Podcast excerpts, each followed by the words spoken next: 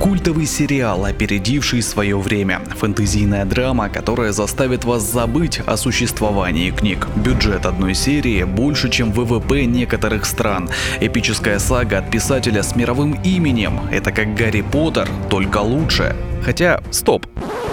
Все это мы с вами уже слышали и не раз. В мире есть огромное количество фанатов сериала «Игра престолов». Люди буквально сходят с ума. Ему посвящены отдельные сайты, про него пишут авторитетные издания, а YouTube буквально ломится от видео с блогерами, которые разбирают сценарные повороты новых серий и углубляются в историю выдуманной вселенной. Но не меньше и тех, кто далек от всей этой шумихи. Люди искренне недоумевают, почему в день выхода нового сезона «Игры престолов» вдруг начинается всеобщая истерия. А когда убили Джона Сноу, да народ в нашей стране так массово и горько советских вождей не оплакивал. Сегодня мы доступным языком расскажем вам, что к чему, откуда столько внимания к простому сериалу и почему его авторы добились такого успеха. И заметьте, все без унылой энциклопедической подачи и часового пересказа биографии Джорджа Мартина. Это, кстати, автор книг, по которым и сняли сериал. Я казню их всех! Ты просто слепой дурак!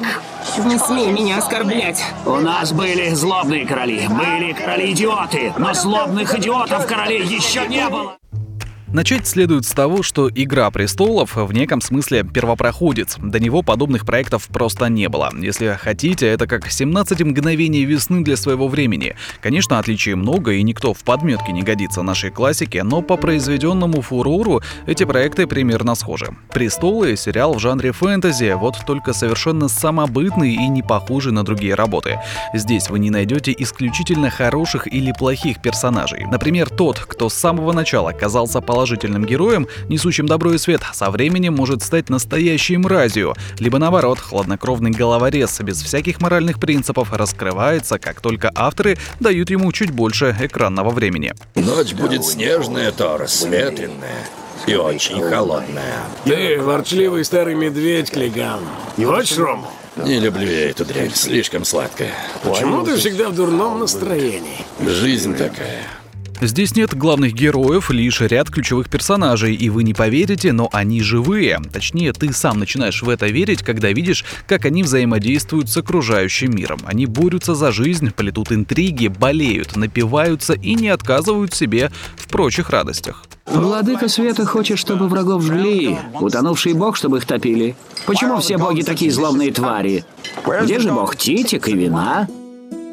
Мир здесь живет по правилу око за око. Например, ответом на предательство будет месть, причем самая суровая и жестокая. Зрителям сериала надолго запомнилась сцена, когда Тирион Ланнистер, это такой хитрый карлик под халим, убивает своего отца, который являлся лордом. Папаня с детства не взлюбил отпрыска за то, что тот не уродился прекрасным принцем и всячески пакостил сыну. Сначала бросил в тюрьму, потом чуть не казнил, и что самое ужасное, увел девушку.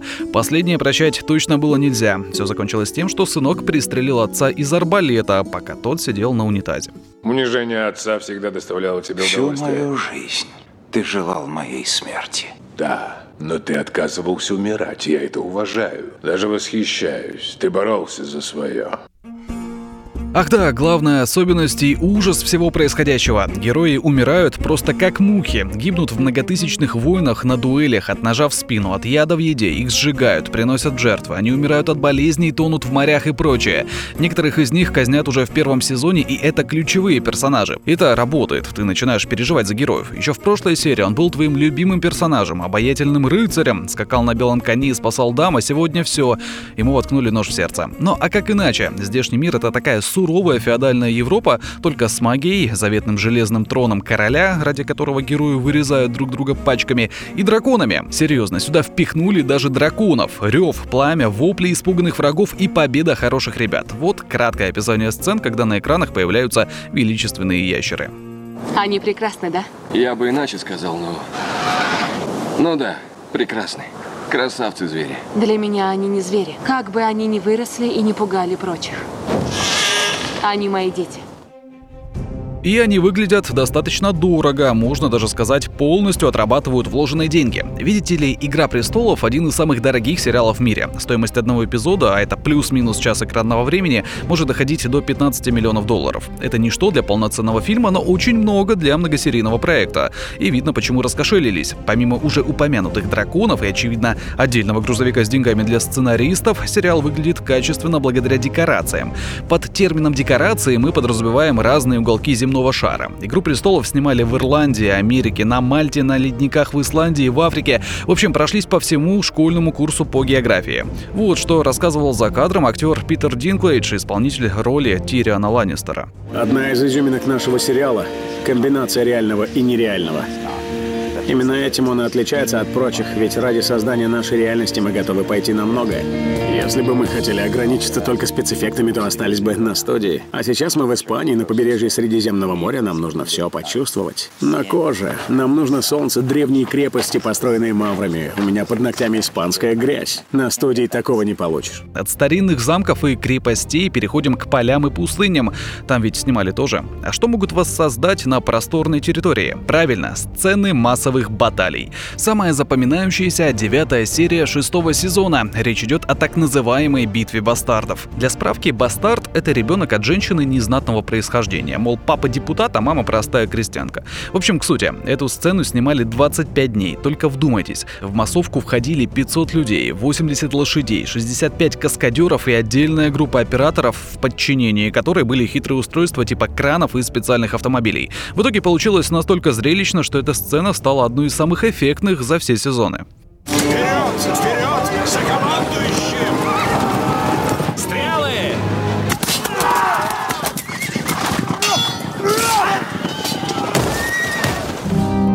Все это, то бишь поля с битвами, замки, города, во вселенной «Игры престолов» зовется Вестеросом и является одним из континентов глобального фэнтезийного мира.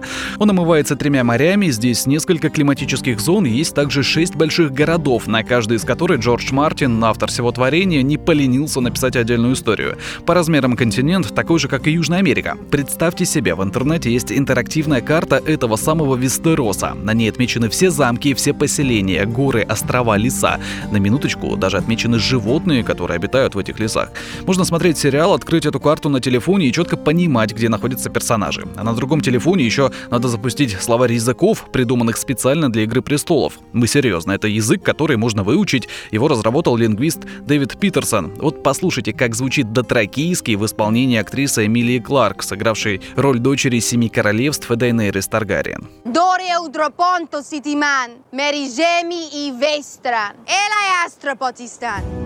Интересно, но ничего не понятно. Кстати, наличие специально придуманных языков в «Игре престолов» нашло отражение в других проектах. Например, в сериале «Офис» — это такой американский комедийный ситком про сотрудников офиса. Один из героев пытался научить свою коллегу разговаривать на дотракийском.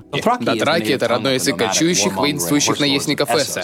Как показано в превосходном сериале на HBO «Игра престолов». Там очень много обнаженки, которую я перемотал, чтобы добраться до отрубленных голов. Я могу научить тебя этот язык легче французского. Да, давай! Это значит отлично.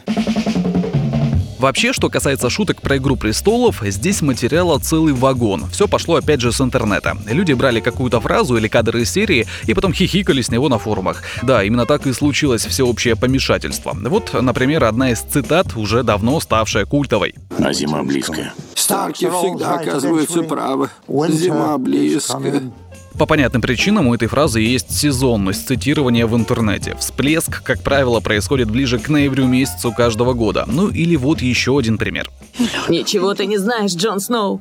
Секрет прост. Чем чаще фраза произносится в сериале, тем она быстрее становится культовой. Про ничего не знающего Джона Сноу зрители «Престолов» слышали довольно часто. Вот как-то и приелось, а потом пошли шутки. Сколько одних юморесок было составлено с фразой «Ходор, Ходор», что тоже является прямой отсылкой к сериалу, просто не счесть. Кстати, Ходор — так звали одного из героев, умственно отсталого слугу. Он только и мог что произносить свое имя, потому что просто не знал других слов. Мы в пути с самого утра. Даже Ходор скоро устанет. Ходор. Даже ты, милый великан. Ходор. Кстати, Ходора сыграл актер Кристиан Нерн и сделал это превосходно. Вообще, практически все исполнители ролей свою популярность заработали после сериала. До «Игры престолов» большинство из них оставались неизвестными. А сейчас посмотрите, ну вон хотя бы на Эмилию Кларк. Сыграла дочь семи королевств, поговорила на вымышленном дотракийском, оседлала дракона пару раз и все. Сразу в «Терминатор» позвали сниматься. Конечно, со временем, когда неизвестные стали известными, к ним потянулись другие известные, которые были известными уже задолго до «Игры престолов». Ну, например, в одной серии более поздних сезонов снялся знаменитый британский музыкант Эд Ширан. Помните, было время, когда вот эта его песня играла из каждого приемника. В общем, милый рыжий британец — это вся формула успеха для того, чтобы стать суперзвездой в наше время. Так вот, он снялся в эпизодической роли сериала. Угадайте, что он там делал? Правильно, то же самое, что и всегда. Был поющим, милым рыжим британцем.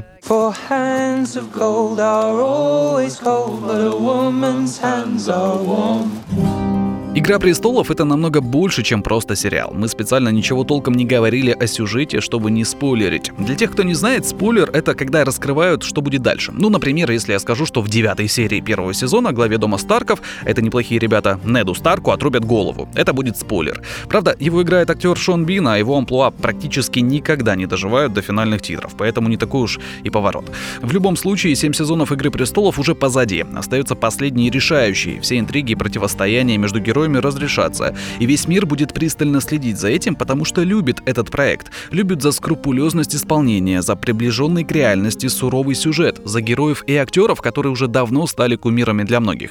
«Игра престолов» — это уникальный проект, который оправдывает ожидания зрителей. Одни получают здесь фэнтези, другие ценят напряженность и драматургию, а третьим нравится, как летят головы с плеч в разрешении 4К. Если вы никогда не смотрели этот сериал, попробуйте. Тем более, что сейчас мир стоит на пороге очередного помешательства из-за 8-го сезона. Нужно быть в тренде.